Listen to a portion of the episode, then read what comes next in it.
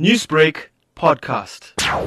The Integrity Commission of the ANC is sitting here at the Parktonian Hotel in Braamfontein, Johannesburg. This is where uh, more than 22 members of the party are actually have been summoned to come and appear before the commission uh, following uh, some misconduct and, of course, bringing the party's name into disrepute. Of course, the chairperson of the commission, is George Mashamba, is in the forefront trying to get a sense of what these members say or feel about the fact that they've been brought to this commission, just giving them an opportunity to get to share their views in as far as what is happening is concerned. Of course, uh, from yesterday, we've seen the likes of former Mineral Resources Minister Mosebenzi Zwane uh, making his way here, saying that as a disciplined member of the ANC, he got a letter from Ace Magashule, Secretary General of the party, telling him that he must come here. He did exactly that. Some hid themselves from us as the media as they make their way inside here in this commission. Still continuing today, and of course, it's expected to hand over its report to the NEC of the ANC by Wednesday, which is tomorrow.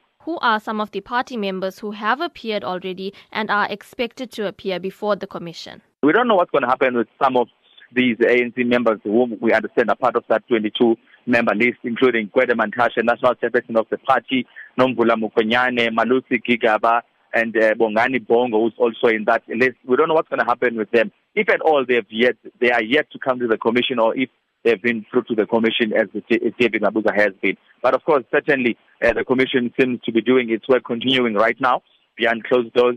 News.